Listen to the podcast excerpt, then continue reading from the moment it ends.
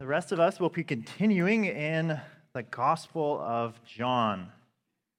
All right, now today we are uh, in another one of Jesus' famous encounters with potential followers. All right, so we already saw the interaction with Nicodemus, the powerful, the influential, the learned, the religious ruler. And if we have Nicodemus over on this side, now we have someone from the completely opposite side of the spectrum, the woman at the well, a Samaritan woman who is outcast in every way we can imagine. Now, as we come to this passage, why should we care about the woman at the well? We care because we see a, a certain Savior, a certain Jesus, this one who moves close to those who are outcast and who are rejected because he himself is outcast and rejected, because he is humiliated in his incarnation. And he has this special love for those who are uh, living in the midst of their brokenness. If you are broken and you are rejected, this is the Christ that we want to find who will meet us. We have this offer of, of living water that a people who are parched who are dying, who are thirsty, are offered this great gift of Jesus. And we see how Jesus can actually grant this to us and give us this gift if we will kind of connect to our need and our thirst and our the death that is in us without him. So, with that, uh, we're going to look at first the, the context of incarnation and humiliation that kind of sets the stage for this story. Second, we're going to look at the offer of living water. And second and third, sorry, we're going to uncover like the true thirst of the people of God and why they desperately need this living water from Jesus, their Savior. So let's look at John 4, verses 1 through 26. This is not the whole story. We're actually going to take this in two parts. So uh, this is just the first half of this story about the woman at the well. Let's read chapter 4. Now, when Jesus learned that the Pharisees had heard that Jesus was making and baptizing more disciples than John, although Jesus himself did not baptize, but only his disciples, he left Judea and departed again for Galilee. He had to pass through Samaria. So he came to a town of Samaria called Sychar, near the field that Jacob had given to his son Joseph. Jacob's well was there, so Jesus, wearied as he was from his journey, was sitting beside the well. It was about the sixth hour. A woman from Samaria came to draw water. Jesus said to her, Give me a drink, for his disciples had gone away into the city to buy food. The Samaritan woman said to him, How is it that you, a Jew, ask for a drink from me, a, a woman of Samaria? For Jews have no dealings with Samaritans. Jesus answered her, if you knew the gift of God and who it was asking you, Give me a drink, you would have asked him, and he would have given you living water. The woman said to him, Sir, you have nothing to draw water with, and the well is deep. Where do you get that living water? Are you greater than our father Jacob? He gave us this well and drank from it himself, as did his sons and his livestock.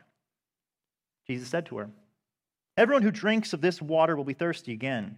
Whoever drinks of the water that I will give him will never be thirsty again. The water that I will give him will become in him a spring of water welling up to eternal life. The woman said to him, Sir, give me this water so I will not have to be thirsty or have to come back to draw water. And Jesus said to her, Go, call your husband and come here. The woman answered him, I have no husband. Jesus said to him, to her, you are right in saying, I have no husband. For you have had five husbands, and the one now you have is not your husband. What you have said is true. The woman said to him, Sir, I perceive that you are a prophet. Our fathers worshipped on this mountain, but you say that in Jerusalem is the place where we ought to worship. Jesus said to her, Woman, believe me, the hour is coming when neither on this mountain nor in Jerusalem will you worship the Father. You worship what you do not know we worship what we know, for salvation is from the Jews. But the hour is coming and is now here when the true worshipers will worship the Father in spirit and truth. For the Father is seeking such people to worship him. God is spirit, and those who worship him will worship in spirit and truth. The woman said, I know that his Messiah is coming, he who is called Christ. When he comes, he will tell us all things. Jesus said to her, I who speak to you am he. Let's pray. Father, we thank you for Jesus' pursuit of the Samaritan woman.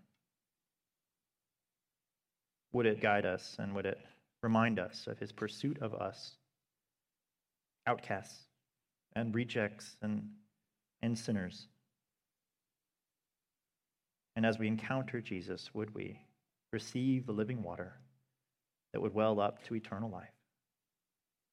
Lord, would you make us true worshipers? That we'd worship in spirit and in truth, we pray. In Christ's name, amen.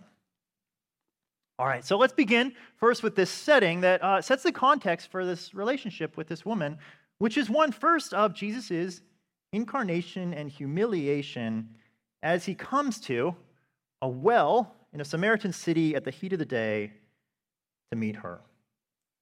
Now, when Jesus learned the Pharisees had heard that Jesus was making and baptizing more disciples than John, although Jesus himself did not baptize but only his disciples, he left Judea and departed again for, for Galilee.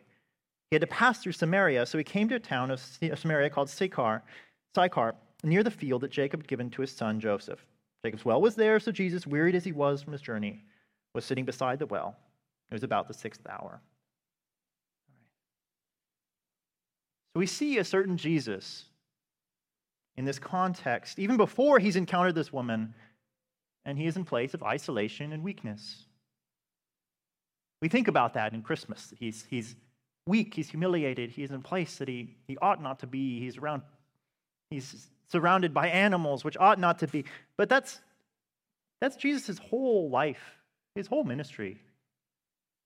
At this point, he is fleeing from the religious order because there's a target on his back. He's gained too much power and, and influence in Judea, so he has to flee. Now, Judea is the, is the powerhouse. That is the place of the religious institution. That's where all the good people are. That's where all the, the true followers are, the dedicated ones, that they may be in the presence of the Lord. Jerusalem is there, and all the religious leaders. All right, but he, he has to leave there and go back to Galilee, which is kind of the backwaters country folk live in Galilee. Now, it was, it was populated a long time ago by Jews, so it was a Jewish country, but it was all the people who just weren't quite up to par. They had left Jerusalem, and they were kind of second class citizens in a sense. Now, to get there, Jesus had to go through Samaria. We, have a, we have a map, actually. That's kind of, there we go. Hey, all right. All right, so he's in Judea, this orange block, and he needs to get to yellow Galilee. You guys can read maps. All right, good. Uh, and, all right, we have two options here. We can either cross the Jordan River, go there uh, through Perea, through the Decapolis, and then get to Galilee. Why would we ever do that? We hate Samaria. All right. Samaria uh, is not just country Jews, okay? That's Galilee. Samaria is all the half breeds. This is a foreign country as the Jews see it. So, this Samaria used to be the northern Israel. It used to be the, the native people, the people of the Jews. Uh, but when the Assyrians destroyed Israel, they exported most of the Jewish people and they imported a bunch of foreigners. And so, what do you get? You get this amalgamation of the remaining Jews and true faith and all of the false religions of these idolatrous nations, and they've become one, creating this whole nation that is idolatrous, that is syncretistic. They've, they've combined true religion with false religion.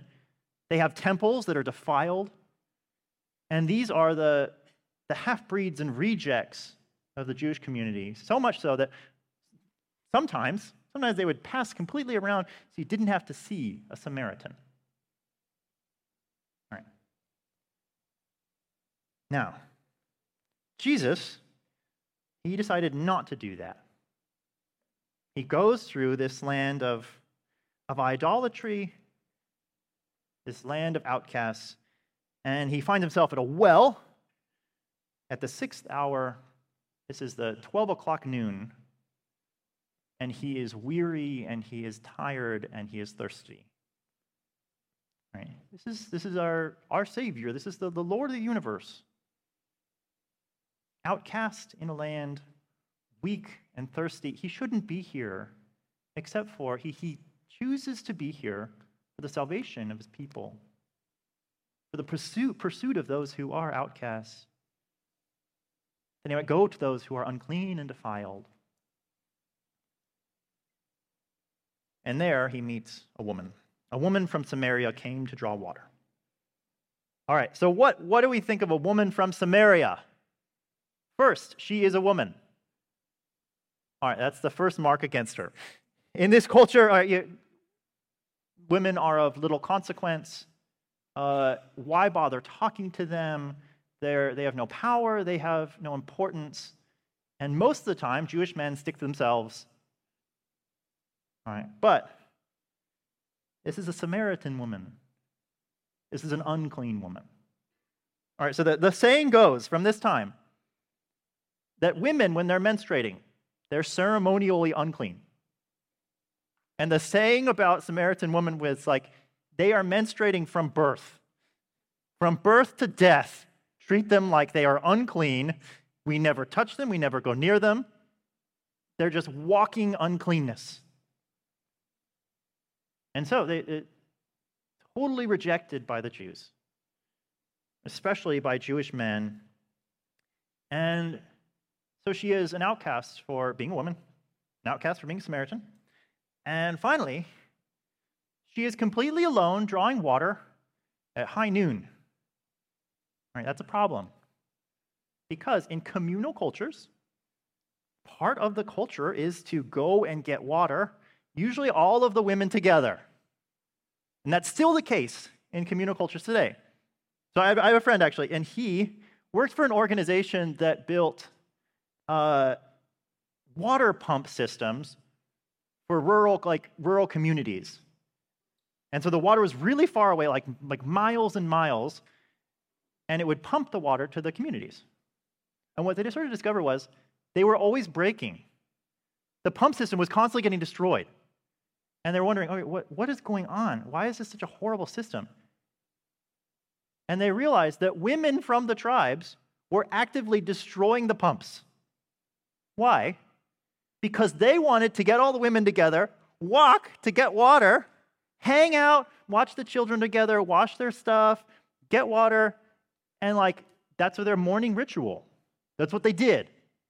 All right, that's why we have a women's group or a mom's group. That's what they do. All right, it's, it's, it's needed. It's good. And uh, when did you do that? You did that in the morning because it's cool. It's the first thing you do. All the women get together. That's what. That's their their routine. This woman is going at the worst time of day all by herself because she is not welcome with the other women. She is a social outcast in a land of social outcasts, as part of the sex of social outcasts. All right, she is the worst of the worst. And here she is, the social pariah with Jesus. And Jesus said to her, Give me a drink. For the disciples had gone away into the city to buy food. All right, notice, like, this isn't Jesus being uppity. This is actually like a, a grace that he would have any regard for her, that he would treat her as even present, but allowing her to, to serve him and, and touch the same things he will touch, to, to draw water that he would drink. And she gets it as that. The Samaritan woman said, How is it that you, a Jew, ask for a drink from me, a woman of Samaria? For Jews have no dealings with Samaritans. All right, especially not food. Like, they don't, you're not share food with, that's gross. All right. And she sees it, And she, she addresses it. That's the beauty of the woman at the well, is she is very forthright in like, wait, you're not supposed to be doing this. And she just likes those kind of people. He likes that they, she, they recognize the social convention is being broken, and that gives us a chance to, to talk about it. All right. This may not seem like this huge deal that he's talking to this woman, asking her for water. It is. Everything in Jesus' life is, is humiliation and condescension that he might talk to this woman. And as we think about our lives, to the extent that we are outcasts, to the extent that we are outsiders, that we are pariahs, that we are weak or rejected, that we carry shame within us, that the world would condemn us. In this, we should see a Savior that wants to draw near to us. These are the people that Jesus pursues and the people that Jesus moves toward. Because he connects with those people and because they connect with the gospel. They're ready to receive the things that Jesus is giving. And not just letting them serve him, what does he do? He, he takes it further. And instead of just her serving him, he says, actually, you should be so presumptuous as to have me serve you. And so he offers this gift. Verse 10. Jesus answered her, If you knew the gift of God and who it is that is saying to you, Give me a drink, you would have asked him, and he would have given you living water. If only you knew. You wouldn't just give me water, you would ask for me to give it back to you. All right, what is the gift of God? If only you knew the gift of God. This probably means the scriptures. So the Samaritans, they actually rejected everything in the Old Testament except for the first five books, the Pentateuch. So he's basically like, you, you don't know the extent of which there's this gift for you, and you because you, you don't know the gift of God in Scripture. And you don't know that I'm the Messiah who can give it to you. But if you did, you'd be asking for living water. All right, think how different this is than with, with Nicodemus. Right? Nicodemus came with all of this pride and, and flourish, and he knows so much. Uh, this is Jesus with a woman who he knows knows nothing. And he's inviting her in, into the blessing that he, she might pursue it. If only you'd known, which is a hint that you should, you should try to get it. And so, uh, what exactly what exactly is living water? All right, just like that story with Nicodemus, the living water, it has two meanings. The first is, is like a very physical, tangible meaning, which means running water, fresh running water straight from a stream. It could be that. And in the context, like that's a big deal because this well is like it's, it's water, but it's bottom of the barrel water, literally. Uh, and then there's the spiritual meaning water that is alive, water that gives life. Think of Jeremiah 2:13. My people have committed two evils. They have forsaken me, the fountain of living waters, and hewn out cisterns for themselves, broken cisterns that hold no water. That God Himself says, I am the fountain of living water, that from me comes the water of life. That in fellowship with Him, in relationship with Him, there's eternal life to be found. There's satisfaction. There is contentment. There is there's nourishment. Living water. And not only that, but that this becomes this, this overarching metaphor and this promise in the future that one day from Jerusalem will flow living water. Water that cleanses, water that restores, water that is brimming with life and is connected to the Holy Spirit who will change hearts, who will connect people back to God, and will give them life.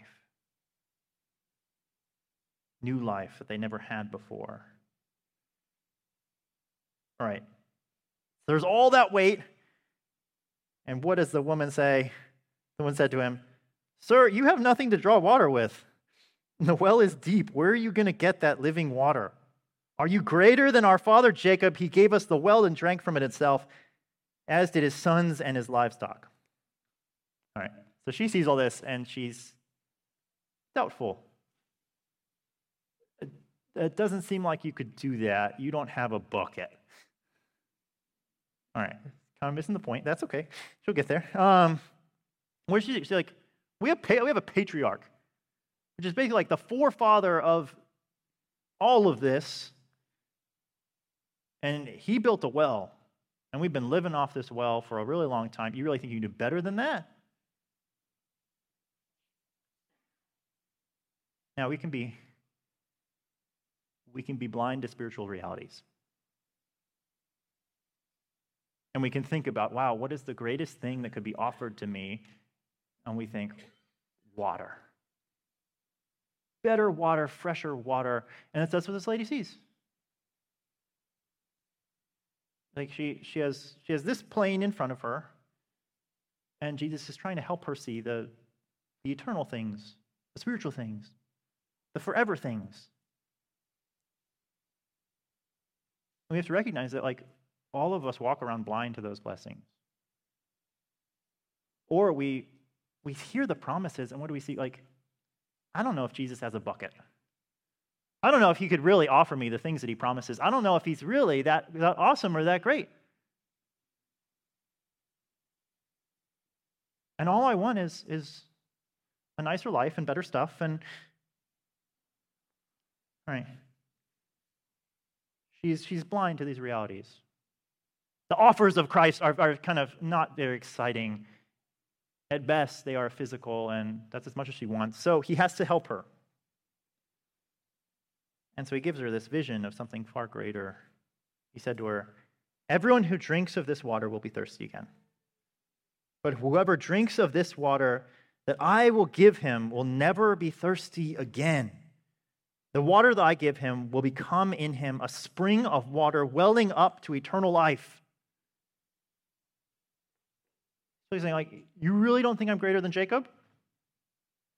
All Jacob did was give you water that made you thirsty again. I can give you water that's going to create an eternal spring within you and will keep you from ever being thirsty again. That's better. Even without my bucket. All right, do you, do you realize how great a promise this is? Do you realize this is living water? Trying to, trying to raise the stakes here. There's more out there. Maybe some better stuff that Jesus can give you. All right, one thing to remember. What does Jesus not say? He doesn't say, I can, I can make you never thirsty again because I can just remove thirst altogether. He doesn't do that. He doesn't, he doesn't say, oh, well, look at you, like, I will, I will raise you up so you never have any more needs. I'll just take thirst away. You won't be human anymore. You won't be needy anymore. You'll be self sufficient. Not, not exactly. I know that's what we all want. Like, you all want to be, uh, and me too, sorry, uh, included. I think we just want to be so spiritually mature that we can just like live without God forever and never sin again. And that is our idea of maturity. That's not what is offered. What is offered is that in our continued neediness, we have a source that would satisfy it and continue to satisfy. And such that we would never feel the need again because it is being fulfilled more abundantly than we could ever imagine. That's different. Not that you never drink again, it's that you're never thirsty again. All right. So this is a great gift. Do you feel thirsty?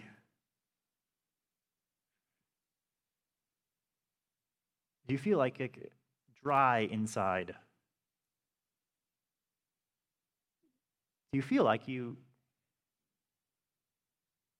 you go and, and and drink in the world and find that you are thirsty again and again and again? That is the offer of living water. No, oh, I can end that. Once again, she doesn't see it. All right. So, uh, people are hard hearted. We are hard hearted. And so, verse 15, the woman said, Sir, give me this water so that I will not be thirsty or have to come here to draw water.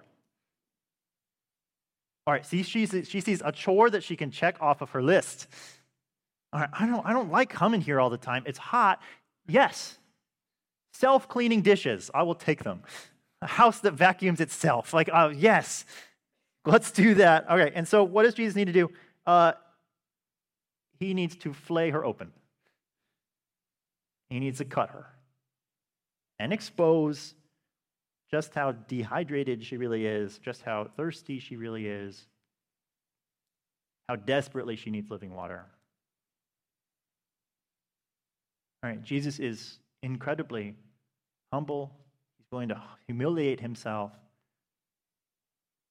But he also cuts people to the heart that they might see how much they need him. And so he says, Go call your husband and come here. Right? He is not saying, Go, go get your covenant head so that I can go through him. He's not saying, like, oh, like bring bring him and we can share. Uh, no, what is he doing? He is showing her the broken cistern in her life. He is showing her the well that doesn't have any water in it that she keeps going to day after day after day and that leaves her thirsty. Now, the woman, she bristles up, she goes cold. What does she say? No, I have no husband. She's eager to end this now, and Jesus said to her, You are right in saying, I have no husband, for you have had five husbands. And the one you now have is not your husband. What you have said is true. So she is hiding. She's used to hiding all of her shame, I'm sure, but Jesus exposes her.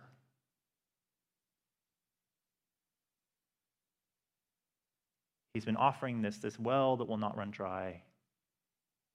And he reveals the, the dry, broken well in her life, her relationships with men. All right, now we have some options here. And not all of them are, are equal. So it could be, it could be that she has had terrible luck with relationships. And that after five husbands, they have all divorced or died. And that she has been left alone. And now, in her despair and desperation, she's now with a man who is not her husband and that, that is the lone sin. That in her desperation, she's uh, committing sexual sin. Now, it could be also, could be that these were all husbands, in quotes, and that she's had a lot of husbands, no real husbands, which has been the problem. All right, we don't know. We don't know. This one, the like, you've just had a lot of husbands and had bare luck. That's enough to be shameful and be rejected by the community. They don't care. Like, you must have done something really bad to have killed all your husbands. Like, you deserve that.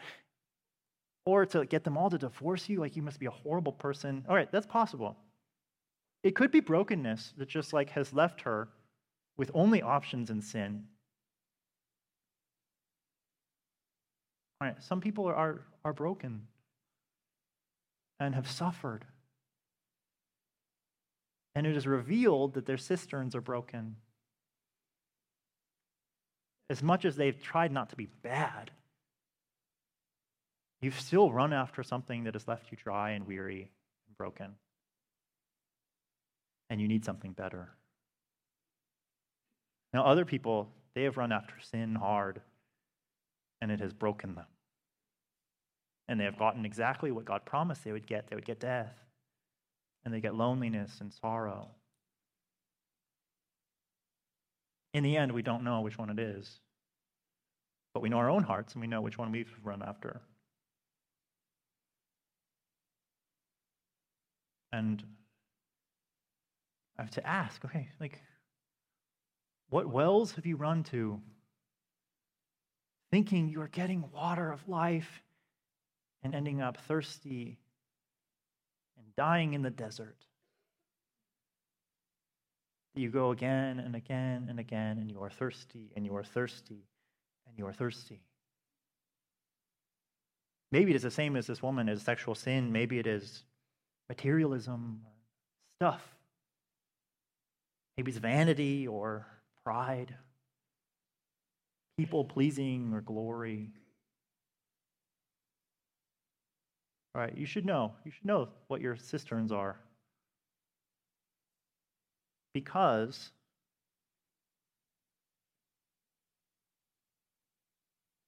we have to abandon them. There is a real call to stop going to the cisterns, to stop going to the broken wells, to stop trying to, to, to squeeze water out of the sand. That they cannot satisfy us, that we will not find life there. What is your broken cistern? And how have they left you thirsty?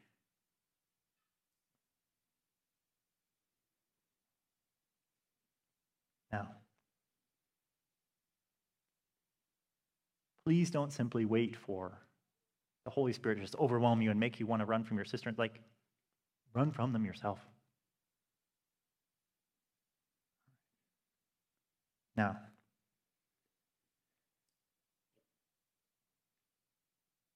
this woman, she starts to get it.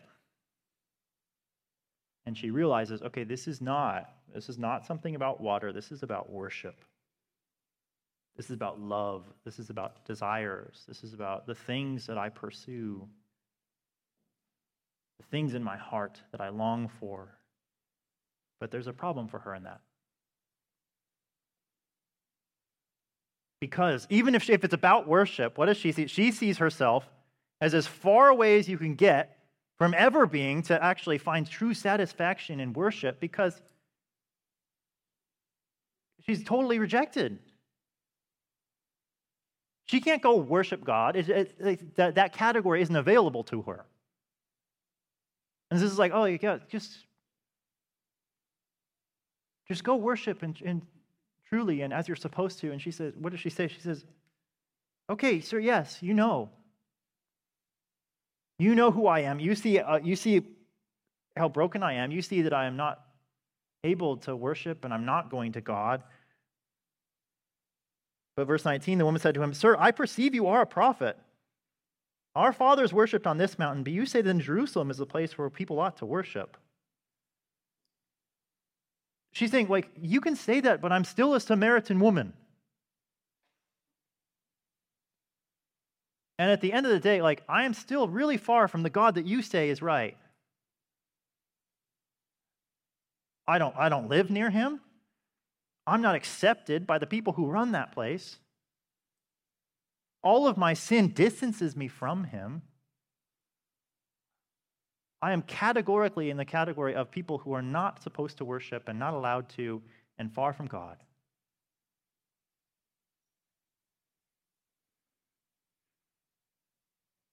And if this is a prophet from Israel, the prophet of the Jews, then he's just going to slam the door in her face anyway. Jesus said to her, Woman, believe me. The hour is coming when neither on this mountain nor in Jerusalem will you worship the Father. You worship what you do not know. We worship what we know, for salvation is from the Jews. He says, You're right. You are far. But the hour is coming and is now here when the true worshipers will worship the Father in spirit and truth, for the Father is seeking such people to worship him. God is spirit, and those who worship him must worship in spirit and truth.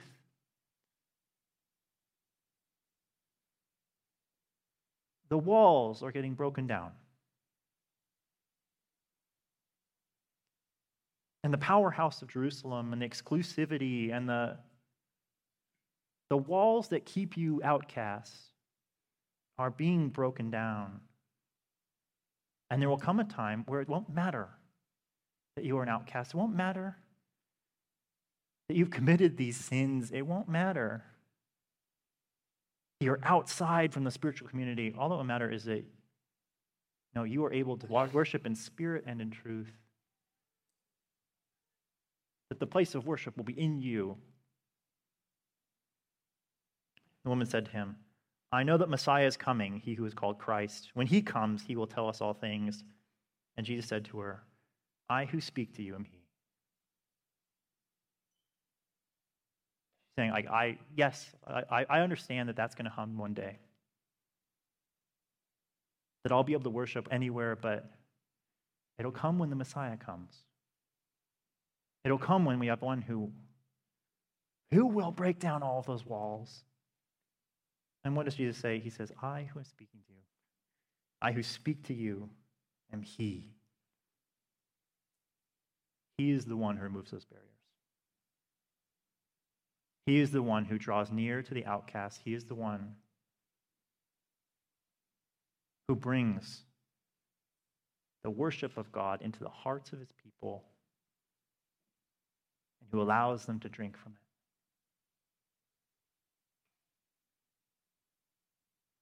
Very tangibly, he will destroy the temple.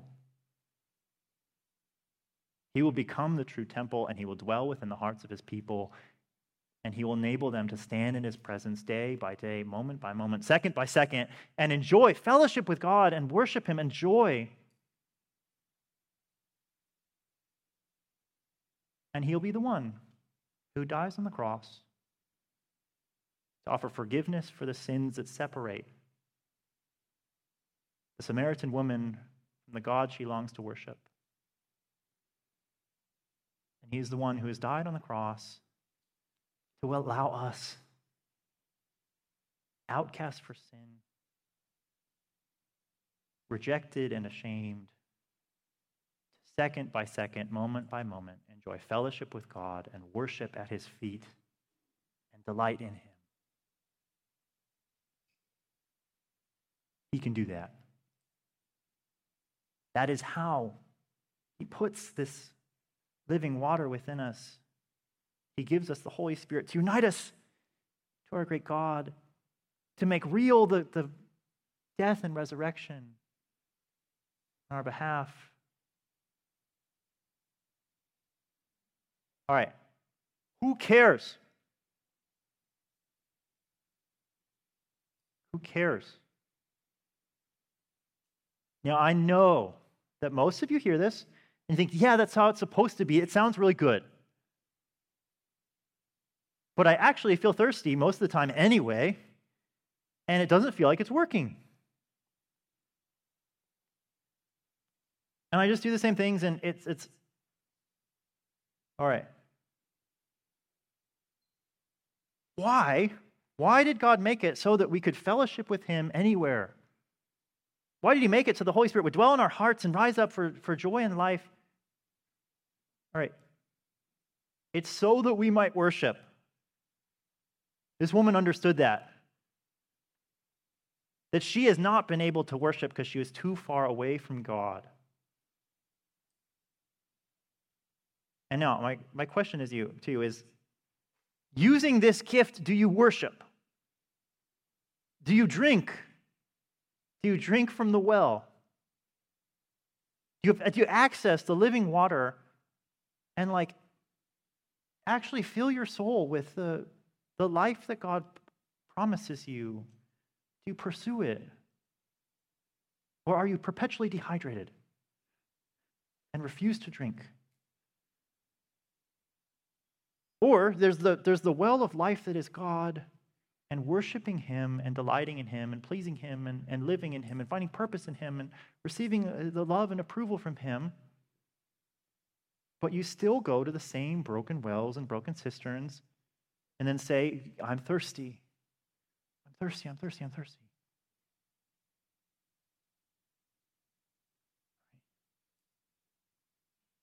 Let us drink. Let us drink from living waters. Let us receive this worship that is offered to us, and let us worship and delight in the God who loves us, in the God who has given himself for us, who has humiliated himself for us, who's united himself with outcasts and sinners. Let us go near to the one who draws us near and calls us children and invites us to enjoy the, the pleasure of who he is for, for all eternity. Amen. Let's pray.